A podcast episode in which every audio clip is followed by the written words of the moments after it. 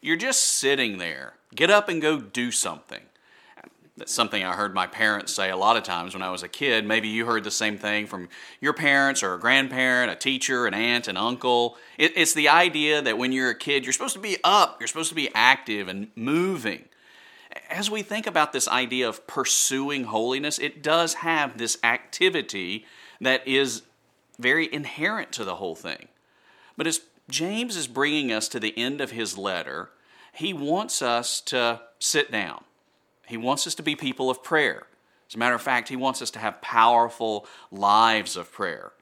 And there is this mistake that sometimes we fall into that prayer is a passive activity of the Christian life. But it's not. When it comes to pursuing holiness, prayer is one of the most active portions of what you can do and who you can become. Because in prayer, you have to bear down with all of your willpower. You, you are actively submitting yourself before the God of the universe. You're, you're seeking divine wisdom and insight from the scripture. You're asking for the Holy Spirit to rush upon your life and to fill you with His power so that you will know exactly how it is that you're supposed to live.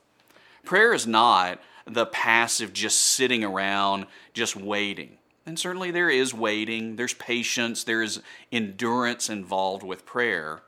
But it is an act of your will that you want God to move in power, both in your character and in the lives of the people around you.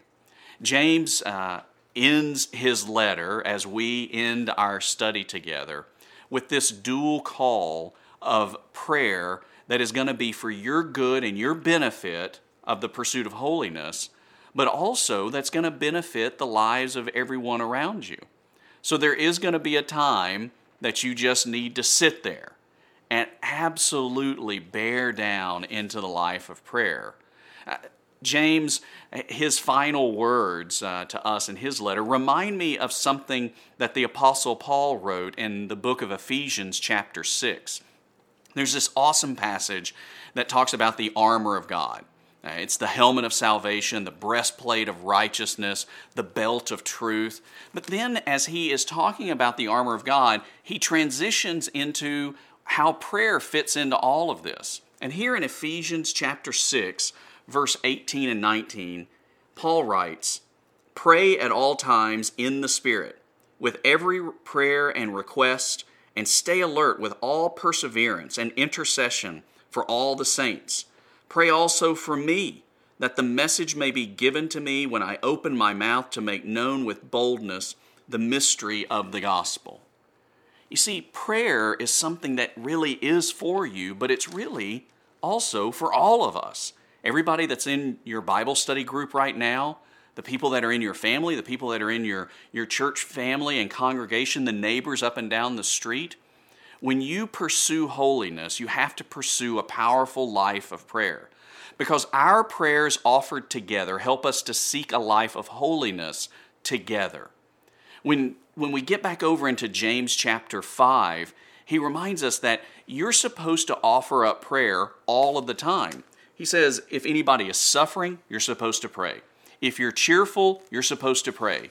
If you're sick, you're supposed to pray. Uh, it's for every circumstance of life because you're asking God to move in all of these circumstances. Uh, sometimes we do default in our pursuit of holiness of waiting until something is, has just kind of gone completely wrong, where things are flying apart at the seams, and then suddenly we're going to pray.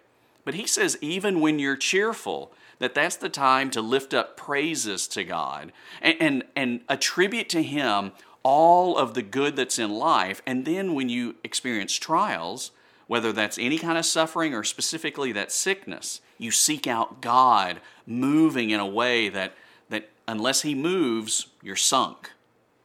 We want God to move in our lives in such a way that it's His will and it's His way that we're offering up our lives as tools in His hand to get done whatever is necessary. Because when we pray together for needs, whether it's physical or spiritual, God is always attentive. Here in chapter 5, verse 16, he says, Therefore, confess your sins to one another and pray for one another so that you may be healed. The prayer of a righteous person is very powerful in its effect.